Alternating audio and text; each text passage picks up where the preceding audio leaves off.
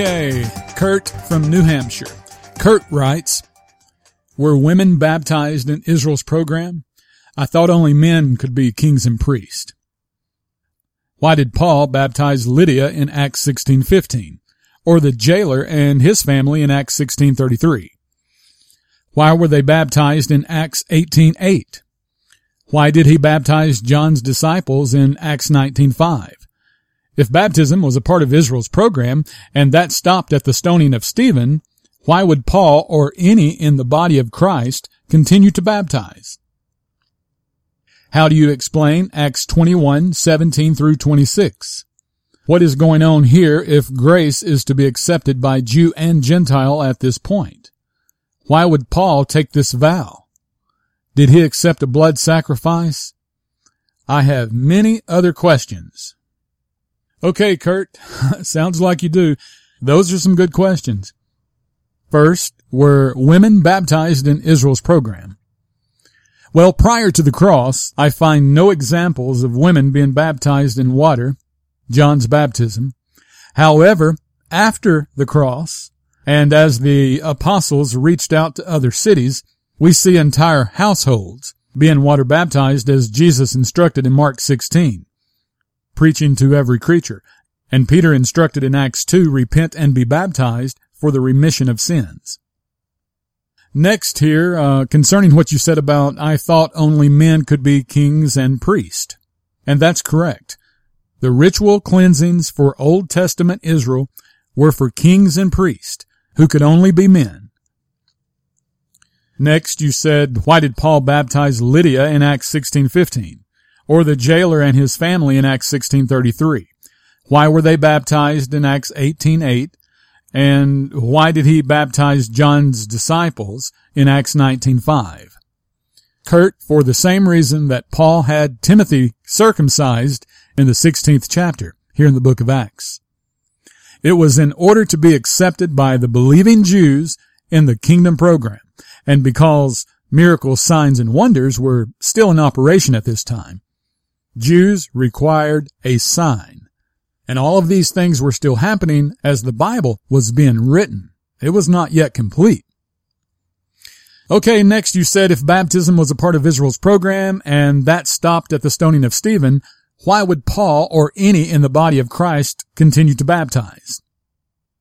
Well, neither Israel's program nor water baptism came to an abrupt halt, as you suppose there at the stoning of Stephen. There's a period of transition in which the miracle signs and wonders start to fade away. And Paul's ministry becomes more directed away from unbelieving Israel and exclusively onto Gentiles. And they didn't require a sign in order to believe his gospel. As the gospel of the kingdom, Israel's gospel, declined, the gospel of the grace of God, Paul's gospel, increased. There's not a hard stop here. There's not a precipitous stop to the gospel of the kingdom for Israel being preached to Israel. Instead, what we do see when we widen our scope is that it begins to fade with the stoning of Stephen. And after Paul is saved, he begins preaching the gospel of grace apart from the works of the law. And that happens, uh, you'll see that as early as Acts chapter 13. Next question. How do you explain Acts 21, 17 through 26? What is going on here if grace is to be accepted by Jew and Gentile at this point? Why would Paul take this vow? You'll find your answer in 1 Corinthians chapter 9. Read verses uh, 19 through 22. Starting at verse 19, for though I be free from all men, yet have I made myself servant unto all, that I might gain the more. And unto the Jews I became as a Jew. Did you catch that? Unto the Jews I became as a Jew, that I might gain the Jews. So, if Jews required a sign, then well, Paul's going to give them one. If they required him to take a vow, he'll take it. If they required Timothy to be circumcised, so be it. Unto the Jews I became as a Jew, that I might gain the Jews. That has nothing to do with our program. Let's keep reading. To them that are under the law, that ain't you, that ain't me, that's the Jews, to them that are under the law, as under the law, that I might gain them that are under the law. I was just speaking on the last Q&A program, answering a question someone had about uh, eating meat. And while that has nothing to do with our program today, we're under grace. If I were to go to someone's home and they didn't believe in eating meat, then guess what Trey's not eating that night? And especially if, if, if I were there to witness to them, let's say they're lost. I'm definitely not going to come in and step all over their beliefs before I even get started telling them about the good news, about the word of reconciliation. So I don't eat meat. Why? To gain them who are under that law. They've made that a law unto themselves. So I'll, I'll relax a little bit and go with the program. Abstain from meat for one night. No big deal. Verse 21, to them that are without law as without law, being not without law to God, but under the law to Christ, that I might gain them that are without law. To the weak become I as weak, that I might gain the weak. I am made all things to all men, that I might by all means save some. Oh, this word is good when we dig in and we get the clear picture, the clear perspective on what Paul is telling us. You see, Paul knows, hey, he's well aware of this transition. A transition is the process or a period of changing from one state or condition to another? These are good questions, Kurt. Thank you, sir. Next, did he accept a blood sacrifice? When referring to a blood sacrifice here, I assume you, you are talking about Acts 21:25. If so, this is only the instructions coming from the church at Jerusalem pertaining to Gentiles observing the law. This is what James declared that the Gentiles were not expected to keep the whole law as the kingdom saints of Israel were, but instead that, that they should abstain from the things that are listed here in verse 25. And something to keep in mind while reading through the book of Acts is that it contains events that took place during transition. The first part is the beginning of the, the rise of Israel. They are being elevated toward their kingdom status. But when they reject Christ, there at the uh, stoning of Stephen, the nation begins to dwindle, to fade away and decline. They begin to experience their Romans 11:12 diminishing. Remember there in Romans 11, Paul tells us all about it diminishing, not rising, no more Isaiah 60 to the brightness of thy rising. Oh no, something's changing. I looked here to, um, uh, I looked here to see what Mr. Webster had to say about the word diminishing. And for our longtime listeners, you know, we do not always support definitions coming from the dictionary. As I've stated many times, the Bible is its own dictionary. It's axiomatic. But when he's right, he's right. And here Mr. Webster gets it right. Webster says to diminish is to make less or cause to appear less, to lessen the authority. That is a great definition of what's going on in the book of Acts. Even though we didn't have to go to Webster to find out, Paul tells us all about it when he says the diminishing of Israel, the falling away, the fall of Israel, the blinding in part has happened to Israel. Keep all this in mind. Paul was formerly Saul who persecuted the very people that ended up accepting him as an apostle of Christ. Therefore, he had a lot to prove to the kingdom saints in order for him to be accepted by them. In the beginning of his ministry, he, he went to unbelieving Jews with his gospel. To the Jew first, remember?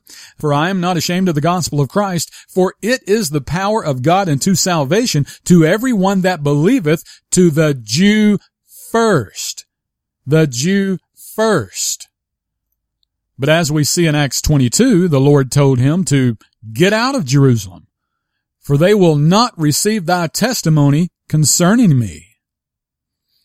And by Acts 28, Paul has focused all of his attention toward the Gentile nations because those unbelieving Jews in Jerusalem, not the little flock, oh no, but those unbelieving Jews who were Paul's kinsmen and who he had a longing to see saved now hated him.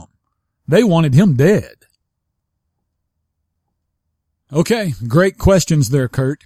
Next, Mary says, Hi Trey, can you send me a link on your biblical take of the false dreams and visions of God speaking to us?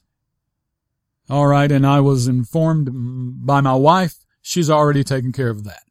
Lita says, regarding the message on forgiven but didn't know it, reconciliation, my brother took it literally that once forgiven, he doesn't have to ask forgiveness again in his life, even if he makes a mistake or sins.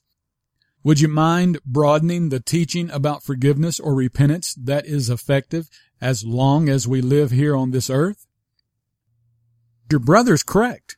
Once you're forgiven, and he already is, as is everyone, he doesn't have to ask for forgiveness again every time he makes a mistake or sins against God, which believers will do. How can you get forgiveness with no blood sacrifice? God requires blood for forgiveness not words, and the blood was shed on the cross. Christ has done the work, completed, finished, nothing left to do. Sins were forgiven. Now, when you sin, if you want to confess that sin to God, ask Him for His help to uh, abstain from doing that ever again. That's one thing. But asking Him to forgive the sin He's already forgiven is not even logical.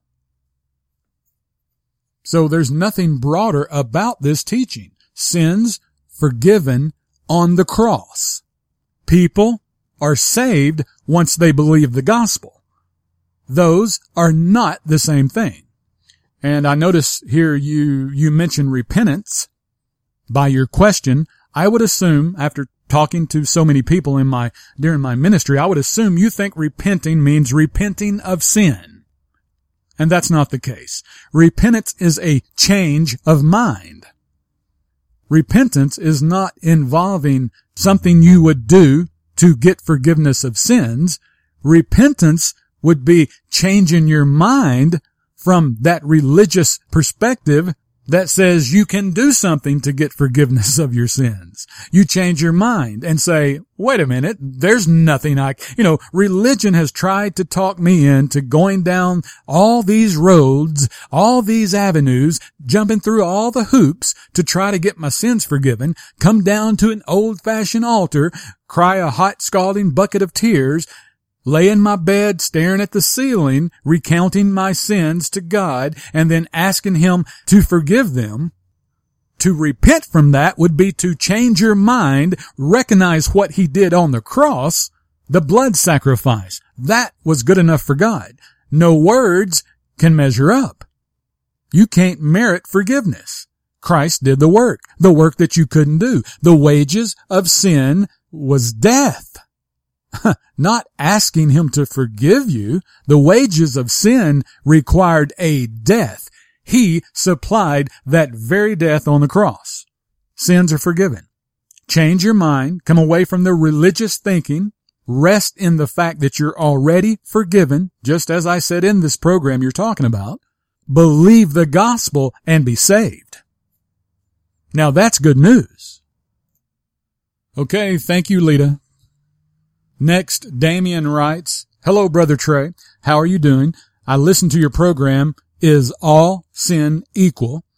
And I'd just like to add to your answer to April that all sins aren't equal because Jesus said so in John 19:11.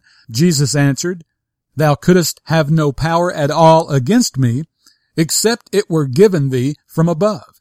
Therefore, he that delivered me unto thee hath the greater sin. Oh yeah, good one. That's a good catch, Damien. I'm glad you brought that out. It's awesome to see and to watch so many that are growing in truth. And then he goes on here. Oh, okay. This is, then he goes on to, uh, just ask me to do a video on some other subjects and, uh, I'll look these over. Thank you, sir. All right. Next question from Mr. Amazut, Amatutzo. Hope I'm saying that right. He said, Hi Trey, could you possibly critique this on your show? And then he gives me a link to an article. Oh yeah, I'm familiar with this. Salvation is everyone forgiven. And yep, already did that. Probably uh, about a year and a half ago, maybe two years. You can find it on YouTube or on one of our podcasts. I cannot at this moment remember the title of that program, uh, but but you can find it.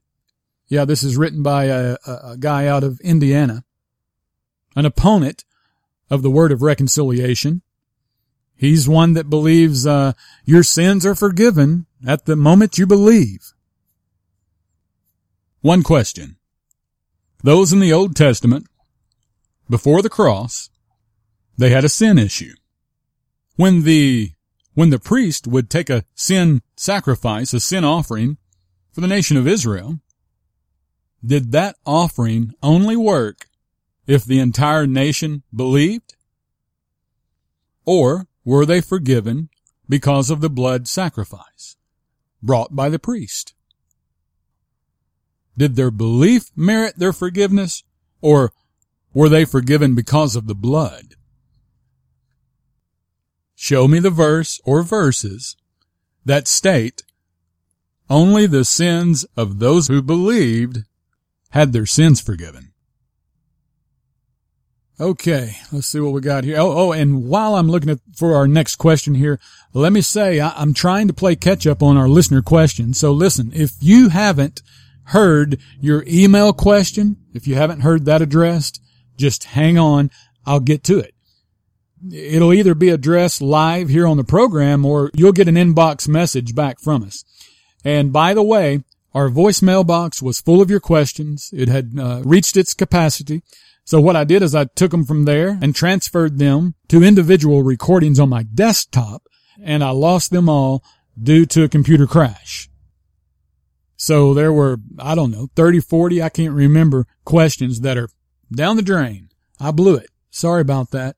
And now there, there are more coming in. But if you had previously left your question on, on our toll free number there, you may want to do it again. Either that or email us this time. Whichever but I, I apologize. Troy writes, regarding Gentiles not being under the New Testament, how would I explain 2 Corinthians 3 6? Well, okay, Troy, I've taught on this already. Uh, but I will say this. Try comparing what Paul wrote, what he wrote there with the prophet Jeremiah in chapter 31. Look here at verses, let me Verse 33. Watch this. But this shall be the covenant that I will make with the house of Israel, the house of Israel, not us. After those days, saith the Lord, I will put my law in their inward parts and write it in their hearts and will be their God and they shall be my people. Okay. Write my law where? In their hearts. This is about the Lord giving them one heart. Jeremiah 32, 39. Diametrically speaking, in 2 Corinthians chapter 3, Paul is addressing his fellow laborers, those who ministered alongside him. These were both Jews and Gentiles. And Paul, just like the prophet Jeremiah, is speaking of the hearts of men. Under Israel's New Testament, it is the law that will be written in their hearts. But watch, conversely, what's being written in Second Corinthians about the New Testament is people.